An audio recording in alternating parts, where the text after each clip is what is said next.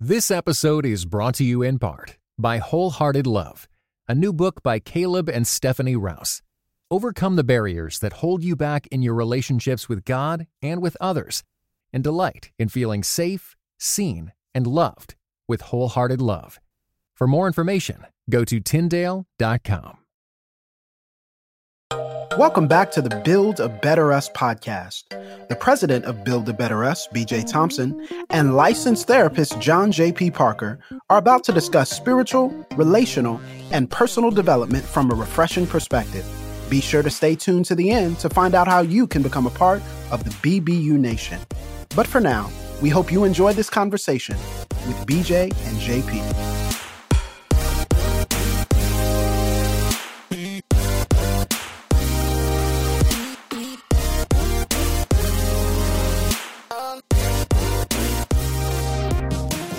Hello, everybody. I'm John Parker. And this is BJ Thompson. And this is the Build a Better Us podcast. Today, we are talking about a heavy topic. Um, a lot of our topics are heavy, but I think this one has um, a special significance in which it may be a little more traumatizing or trauma inducing uh, for some listeners.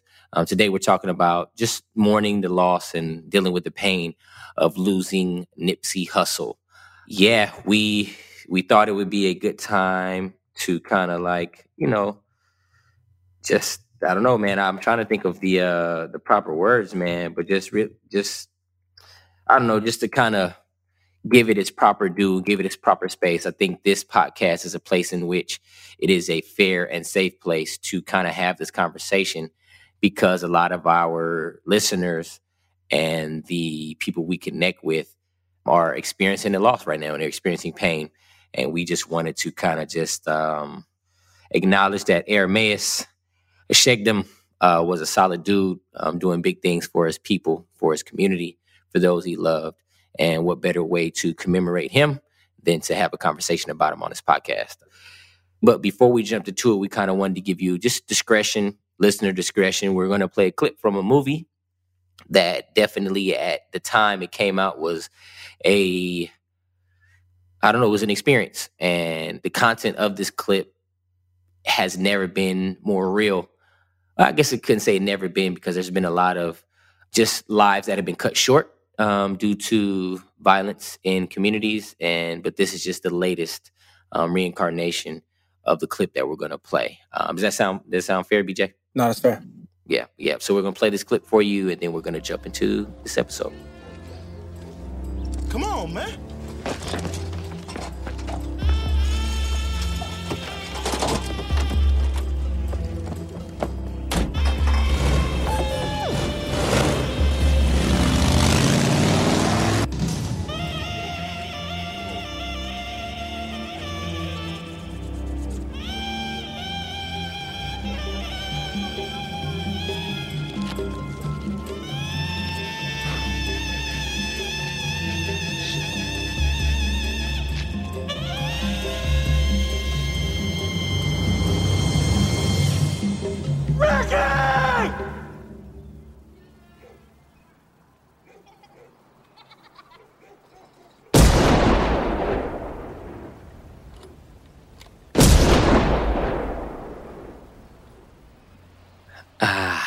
Um, just hearing that clip, man, uh, puts me in a space of, I don't know, not the happiest space to be in. You know, um, I grew up in Southern California, in West Covina and Ontario, which are about 36 miles east of Los Angeles. I'm 39 years old, so I lived through the violent epidemic that was the 80s and the 90s.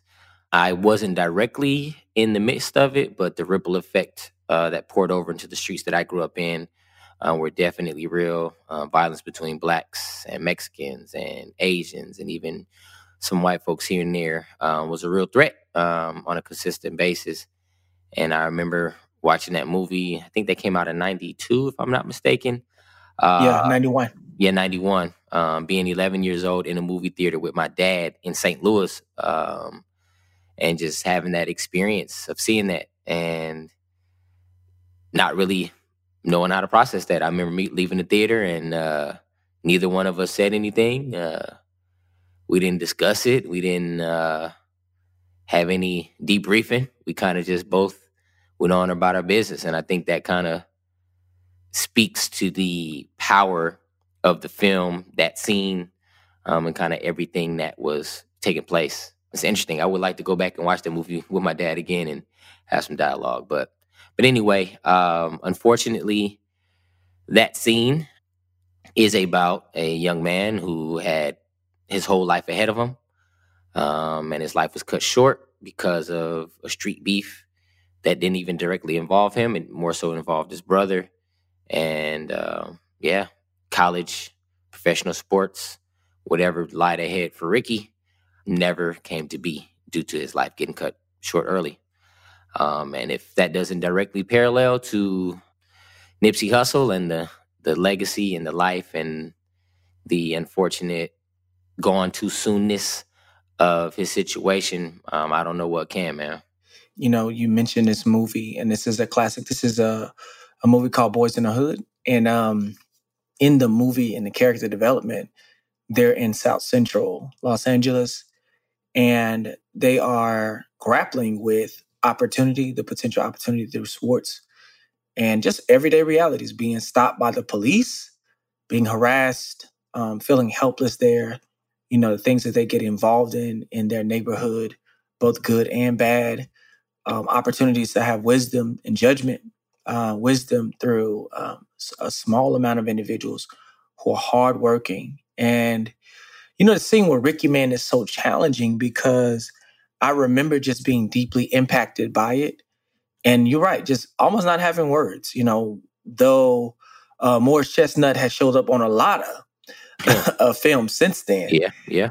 This particular film really created this a vacuum of grief in those communities just by way of just opening. Um, so I was born and raised in Dallas, Texas, and similarly raised in the 90s and the 80s.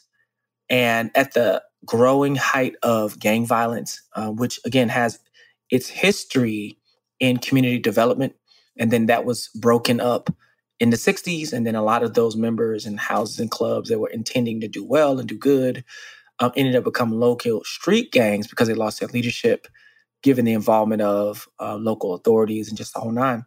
And so that's that was the result. You had, you know, NWA uh, with Ice Cube, um, Easy E, and a lot who were creating music about the realities of drugs and violence, um, gang violence, um, just being present in those places where there's an absence of leadership.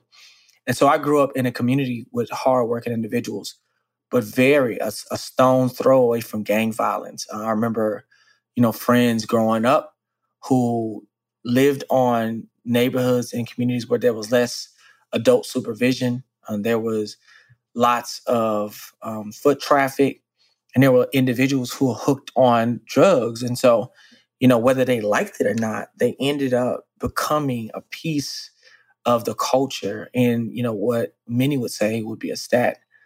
And so to watch the Boys in the Hood movie just in referral and to see Ricky, who is, you know, very athletically talented, attempting to leave this community, not because he doesn't love the people there. And I think, JP, that's something we need to say, is that Ricky was friends with everyone who was there. He had grown up with them. Um, he was attempting to leave, and I think he got a, a, scholarship to USC. Is that right? I can't remember what school it was, but he had a yeah. He was getting a full ride. He was out of there, man. He was getting out of there. Yeah, he was gone. I, I think that the thing that that you see with Ricky is that one, you know, of a handful of individuals in this really challenging community who finally has his shot. And again, we watched the one individual there lose his life um, to gun violence. And so I think part of the reason why we're talking about this unexpected passing of rapper Nipsey Hussle is because it has had a ripple effect. Again, we're in a Ricky moment. And, you know, JP and I off air were just talking about some of the PTSDs and even how difficult it is to share, man, that you feel grieved, you feel lost um, in some of those things. And I know that for some of our listeners who are disconnected from that um, that feeling. Um, maybe because he didn't grow up in a community that that was so interwoven together and so connected that certain losses would impact the entire community, whether you were connected to those individuals or not. And so I think it's important for us to talk about this and just what it is that you sense, feel, and grieve. I, I know the day after it happened, um, I was attempting to work out. I was like, trying to go all about my day.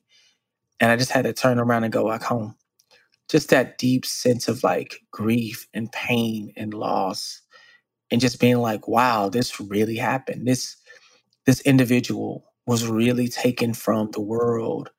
And the way that, you know, he was taken was by an act of violence as he was in the process of trying to restore the same community that raised him. So yeah, that's just my initial reflections from Boys in the Hood and even some of the connections to Nipsey. What do you think, JP?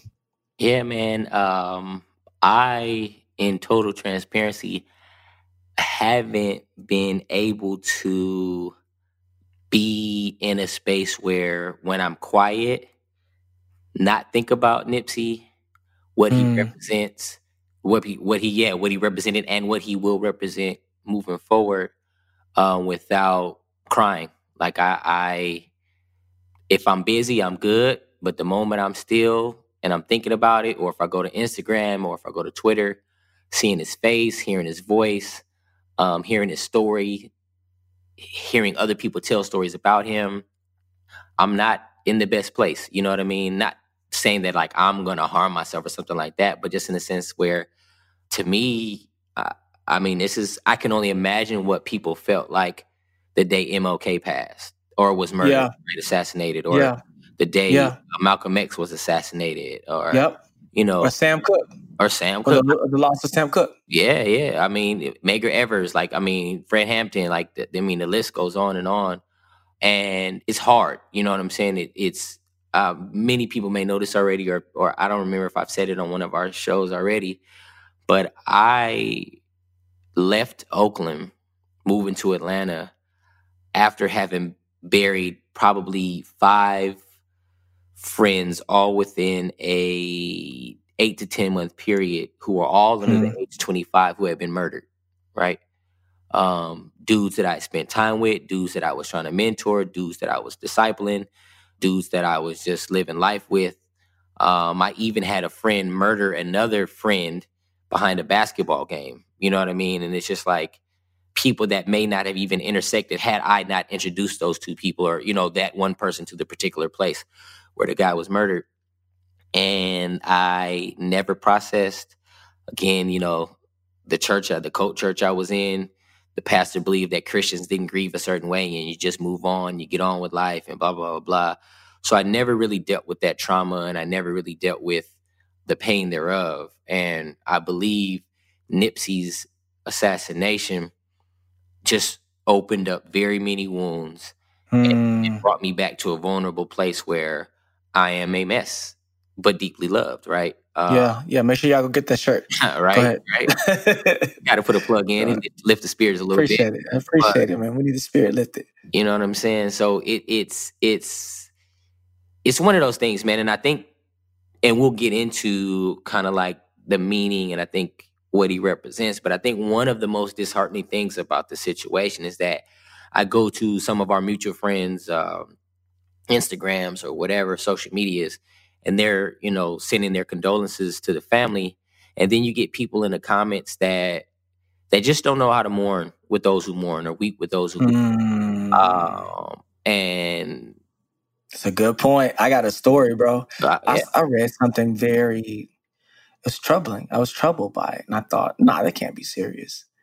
And, you know, someone in a certain community was like, man, I, you know, why is it that when said individuals, you know, transition, y'all are really mourning, grieving, sharing this, but the people from certain communities, you know, you don't put on their music. And I thought, you can't be serious.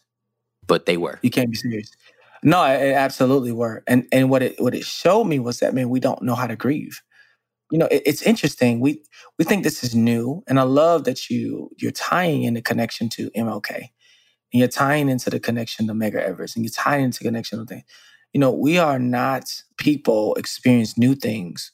We're new people experiencing old things, and you know, even to the point of you saying that part of the the heavy heartedness for certain individuals and from our specific community isn't just the it's not the right now it's the this is how it's been. I you know i was thinking about this as i was in the process of talking uh, with a good friend from my hometown about gun violence. Actually we were in the process of texting and talking about it. The news broke about nipsey being shot. We were in the process of talking about you know doing some things to be helpful in those ways and it's because I grew up in a community where most of the people that I know and have known that have transitioned and passed, it's been from gun violence. I would say probably 75 to 80% of the people that I know. And so for us, I think, you know, and we can talk about the meaning of Nipsey and even just seeing people not process trauma and just moving forward. And, you know, we talk about Black Grief Day. They will try to implement that a little bit back in 2016 was like, hey, black folks need a day off. Mm-hmm. Uh, we're gonna take the day off this day. Yeah. I think what what I notice with a lot in our culture is some of us pretend like nothing has happened, while others of us don't take the space to grieve, and then that trauma begins to leak itself out in some very uh, destructive and unhelpful ways. Yeah, talk to JP. What what would you say either you observe with individuals or you know even just getting into the meaning why is it so like grievesome where you got to pause and take a black day from work what what is it about the situation for those who may not fully understand why is it so important yeah i uh posted my socials and i and i said one of the for me um and i feel like it's probably resonates with many people the biggest I don't want to say problem, but the the the most disheartening thing about the situation is that Nipsey was the rose that grew from the concrete. Yeah. And if you're not familiar with that poem by Tupac Shakur, it just talks about how resilient, how amazing it is to see a rose grow from the concrete. Like see anything grow from the concrete. Like how does that even happen? But to see a rose grow, grow from the concrete. And he's also the personification of a dream actualized, right? There's a uh, poem called the um, the dream deferred, right?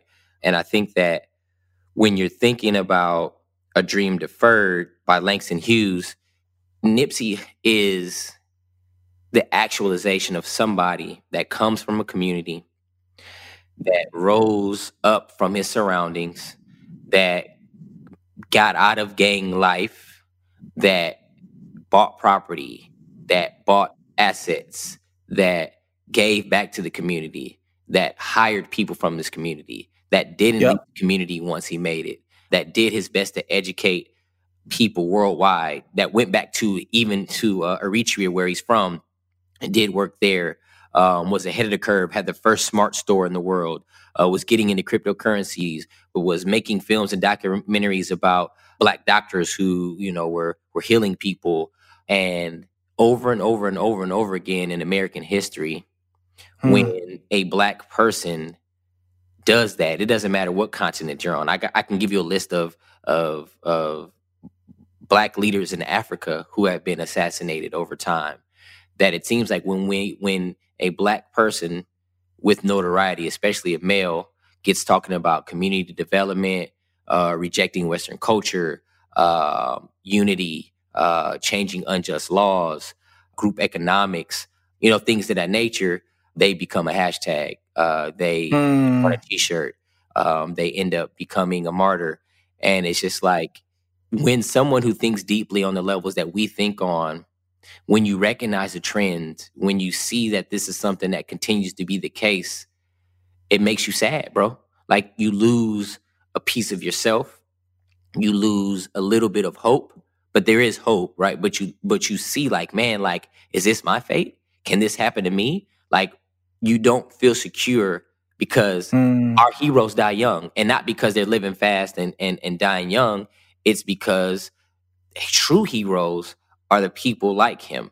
Like like I'm at a point, and this may be blasphemy for some, but like I in my in my life and in my mind, Nipsey has kind of surpassed Tupac in a sense of huh.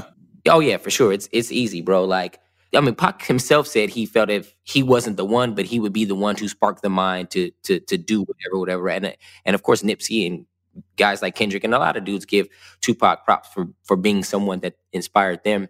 But he was the next step, right? He was doing the community development. He was putting money in the community. He was hiring people. He was doing all these things that maybe Pac was doing, but you don't hear about that, right? We don't know yeah. about that, right? Nipsey was in. Yeah, you hear I get around and all those things. Right, right, right. You know what I'm saying? And so I think for people of color, um, and, and Nipsey wasn't just a black hero; he was a a, a hero for, for for everyone, you know, but especially people of color. It hurts because he's a life lost. He's an example of what life can be. He was an inspiration, and he was taken from us. And it's it's not a moment of celebration. It's not a moment of, I mean, although his mom put up some posts and was encouraging people, it's not a happy time, you know, and it's, it's, mm. it's, it's cool that I think his legacy will impact those and will, will in, be long lasting and, and affect maybe a generation or two. But what he was on and what he was doing, bro, like you want guys like that around, you know? Yeah. And I think with his loss, bro, like if I haven't explained it, I don't know how better I can explain it, but I, I think that hopefully that explains to those that are maybe unfamiliar with the situation as to why his passing was so difficult. Yeah, I think I think that in itself is important. Is to know that it, it wasn't just music. I think you know, oftentimes we'll talk about a person's artistic contribution, and though that was true, right? Um, you know, truth of the, matter is, I think you know what's most impactful to people is that he used music as a means to create opportunity for those by which he came from. So he talked about the store um, that he opened up and the shopping center was the place where he used to hustle and was told by the owner, yo, you got to go. Like, you people can't be up here hanging out and all these different things. And, and he talked about how the owner was so uncourteous to them. And he thought, no, you can't do that to us. And so when he began to get his, you know, capital together, he bought. He bought the actual place. Yeah. Where he used to have to hustle. And I think that in a in a way, like if, if that's not inspiring, right? Where come on, you have zero ownership in a community, all of a sudden to move towards I'm not just I don't just have a store, I own the entire lot. And I'm not just occupying space to be petty, but we bought these things and we're opening up more facilities in order to create a growing, financially vibrant opportunity. And I just think, you know, that is when you start talking about the grief, the grief isn't just connected to something in culture because again there's there's tons of toxic things that happen in hip hop culture the misogyny the violence all these different things the grief is connected to the philanthropy and the intent. And so I think if I'm assessing kind of what, because I kept trying to say, what am I, what am I grieving? And I, I appreciate you saying he's a rose, a girl from the concrete, just the whole nine. And then it hit me. I go, two things. One, we live in a nation that has put people of color in a really difficult situation. And when you realize that you have momentum potential that is exceptional, but you have a passion for your people of origin, your culture of origin, oftentimes people will cut the the tie and then you know smile on the other side of the railroad, right? Mm-hmm. But there has been individuals like myself, like yourself, like the Lecrae's, like the TIs, like the many. There's so many thought leaders. Uh, there's so many athletes, the LeBron James of the world, right?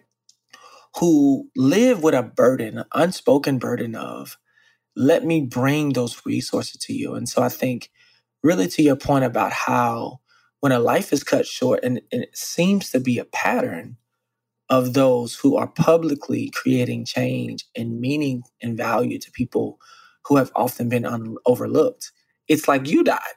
Yeah. It's as if you died. And it creates a a, a re-triggering of PTSD. We we talked about that because I know there's people who are listening that are saying, "Man, I feel that." JP, talk to us about PTSD and how it impacts you, and and what does that mean in terms of a collective trauma? Is there such thing as a collective trauma? Because we know that individuals can have PTSD, but talk to us about a collective trauma uh, that you even see in our community or within any community. Yeah. I mean, collective trauma is a real thing. PTSD is a real thing. Um, you have neighborhoods that are under attack daily from members of the community, from outside forces such as, you know, police officers. And this isn't a political thing or anti-police, but it's just it's just the reality of things, right? You have communities that are under attack from government officials and those that they vote in who decide that the constituents aren't the people that they care about more so than the people that are financing their campaigns right? So there's there's a lot of uh i mean you have even environmental warfare where some communities will have more laundromats per capita and the chemicals that come out of laundromats. They'll have more chemical plants that dump stuff into the waterway into the ground. Like there's a lot of attack that communities of color are under that aren't always violent, but create an environment where the communities themselves are under attack and feeling the vibes of that attack create an unstable environment, right? Again, it. it's internal or external. And in this situation and in many situations, the PTSD piece is one, you create a numbness where people don't deal with the shenanigans or you create a situation where people try to deal with their emotions by causing harm to other people. Exactly uh, right. Right. That is that look like them. Right. Which is the unfortunate piece. Um, or you have people that take their own life because they can't deal with the pain that they're experiencing. You know, or they just figure out you know a way to keep pushing without actually dealing with the situation. And so with the PTSD or the group, uh, I think I pretty much said uh, to an extent what the group pain looks like, what the PTSD looks like. But it's it's what we're talking about now is this overwhelming sense of mourning that should be felt by everyone, but unfortunately, mm. Because of Nipsey's background, because he was affiliated with the Rolling Sixties, because he was, uh, I mean, some of the lyrics of his music people don't understand, because he didn't on all of his music have a Jesus per minute count that he was uplifting the name of of, of God and and uh, talking about the resurrection of Christ, like. They feel as if he was a life wasted, and I've actually read that on people's social media and they couldn't find value in who he was. Uh, mm. Um, and so then that adds to another level. Like for me, it adds to another level of my mourning. And for people of color in the faith community, uh, and I won't say just the people of color, because I feel like there were, were, people, you know, there are white people or, or, people that I don't even know how you say people not of color, uh, but yeah. that also felt lost. But and I feel like there was shade on both ends. There was people of color as well as non people of color who were throwing shade and made it seem as if his life wasn't worth celebrating because he wasn't a Bible thumping, you know, Christian rapper or whatever. And so again, I'm just saying, I'm just adding to the idea that the the the group lost the mourning, the PTSD has many elements that create his existence, and it's not a simple thing of like, all right, well, on to the next. It's it's a like you said, you feel like you died, you feel like you've lost a, a part of yourself, you feel Absolutely. like you've lost a brother, you feel like you've lost someone close to you, um, and it, from what I'm seeing and what I'm hearing, what I'm experiencing is that you have someone who was so impactful to so many people that there is no way that his passing is something that can be taken lightly and just glossed over. And therefore, mm. if people have experienced this loss before, like I have, like you have, it's re-traumatizing. You re-experience. Yeah. You rip the band-aid off. You open the scab again, and it's not. It's not one of those open the wound so that it heals properly or you redress it like you put the dressing back on so that it heals properly like no this is pain this is trauma this is reliving events or an event that that reminds you of all those people that also are gone like i can literally yeah. list, rattle off a list of people right now who have passed who took a piece of me with them that passed and they Same. were you know what i'm saying and they were murdered by people that look like them um and it's it's i think that's why there's this group thing, why people need to take a day off, why people need to, you know, find themselves sitting and thinking through and seeking professional help because it's it's I don't know, man. I, I don't I don't know how people don't get it, they don't understand it, and I and I guess I'm just at a loss when it comes to like. I mean, I guess it just doesn't. Ha- maybe it doesn't happen in, in in communities the way it does in communities of color or urban environments. Where, yeah, no, it doesn't. It's it's normal. So you just think about some of the realities you've just been numb to. You know, the fact that you can rattle off a bunch of friends that have been shot and like taken from gun violence mm-hmm. is no different than countries that experience you know civil war and they can rattle on people who have been hit by missiles. Can you name some folks? Right. Who right. you know have been lost their lives to a missile, right? Like, yeah, I think it's foreign, right? It's a foreign thing um, for many people, and so instead of empathizing, they they insert ignorance, um, or they you know live in a naivete of it. And so one of the things that I think has happened is they're so normal, right? You you become so numb to certain things that you forget that it actually hurts, right? So even as we go through this Ricky, you know, reenactment, I just forgot that hurt. I, I was I had to remember what I was doing and what was happening when I experienced that, and I just remember it being very unpleasant, um, being very um, lost, feeling very defeated, and you know, believing that man, this is just totally unfair it's unfair that this man who is not involved in any gang activity, you know, working diligently to be a blessing to his community, is lost. He is the loss of it. And so, yeah, I, I think part of the reasons why is just because we have normalized those things. I, I gave you my joke yet about the man who went fishing. Man who went fishing. Okay, got it. So there's a man who wanted to go get in the lake. Actually, a man who wanted to go get in the lake, and he um, was walking up to the water, but then he remembered, like, man, I, I haven't checked the temperature. So as he walked up, he saw a fish um, floating by, who was swimming by, and he looked up at the fish and he said, "Hey, how's the water?" Okay. The fish looked up confused, and then he said, "What's water?" and kept swimming. Right. mm-hmm, mm-hmm what water is to a fish mm. Is what trauma is to a person that has not soberly processed their past. Yeah. Right? what I see, what a lot of us is that we just have not dealt with it. We haven't spoken to it. We have not processed it. Therefore, we don't even know it's there, right?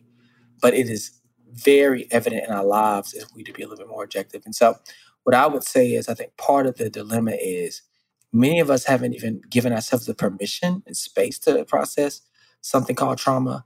We think it's a boogeyman, not a part of neurology, neurological science, mm-hmm. um, which we see even in war vets and just the whole not PTSD is a real thing, and group trauma is a real thing as well. And so, I think you know, even as we land the plane somewhat, I would say, and this is my my statement: it's okay to not be okay but it's not okay to suffer in silence.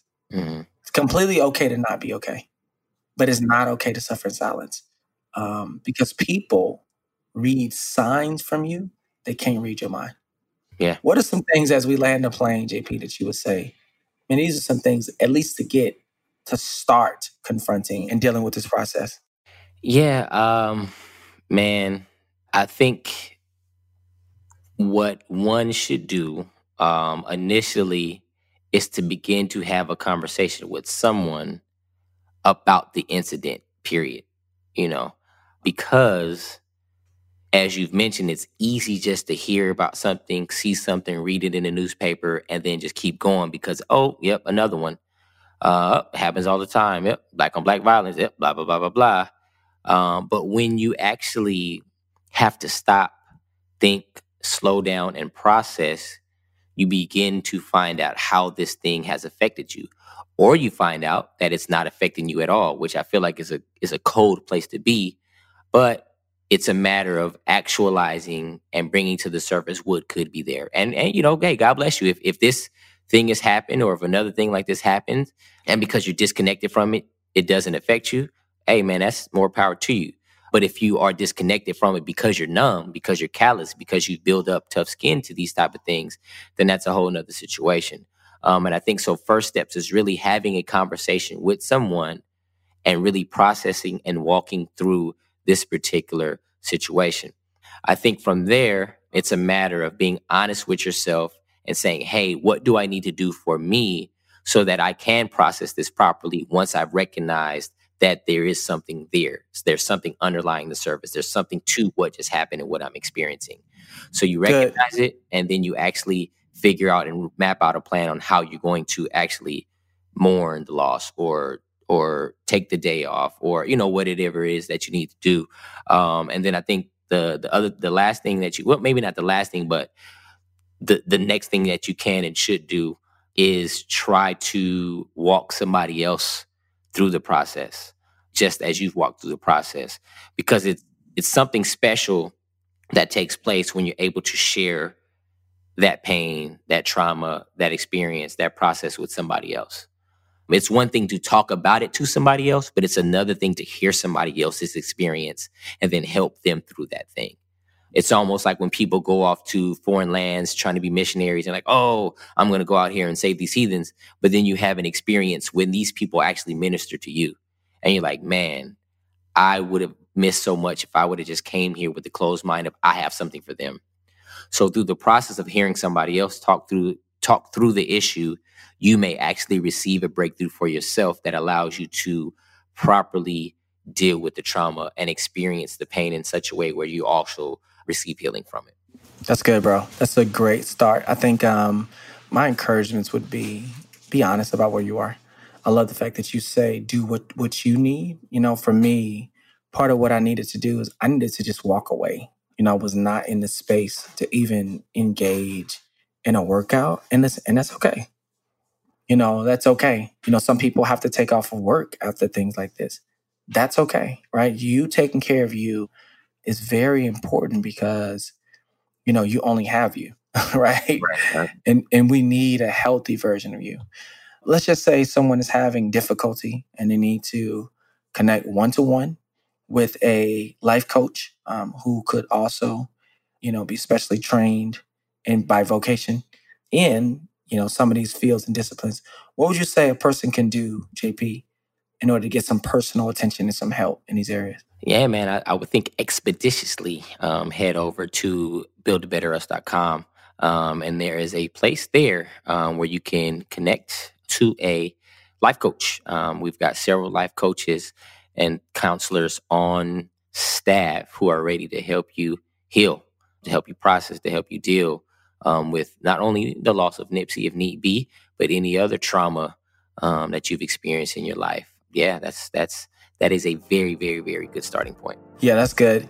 And yes, so as, as you listen to this, um, you know, if you need to go through and pause, take notes, and just reflect to heal, you know, please feel free to do that. Also, if you're online, um, you really appreciate and enjoy the podcast, make sure you leave us a rating and review. Um, we'd greatly appreciate it. And share your favorite episode online uh, on social media. Make sure you tag me at BJ116 and see John Moore, S E E J O N R O R. Um, but our goal is to help you become a better you so that we can become a better us. Thank you for tuning in to the Build a Better Us podcast. Don't forget to subscribe to the podcast on iTunes, SoundCloud, or wherever podcasts are played. You too can become a part of the BBU Nation today by continuing these discussions on social media. Be sure to go like our Facebook page, follow us on Twitter at Build a Better Us, and on Instagram at BBU Social. To keep up with other exciting events and resources, visit our website at buildabetterus.com. On behalf of the entire BBU team, we'll see you next time on the Build a Better Us podcast.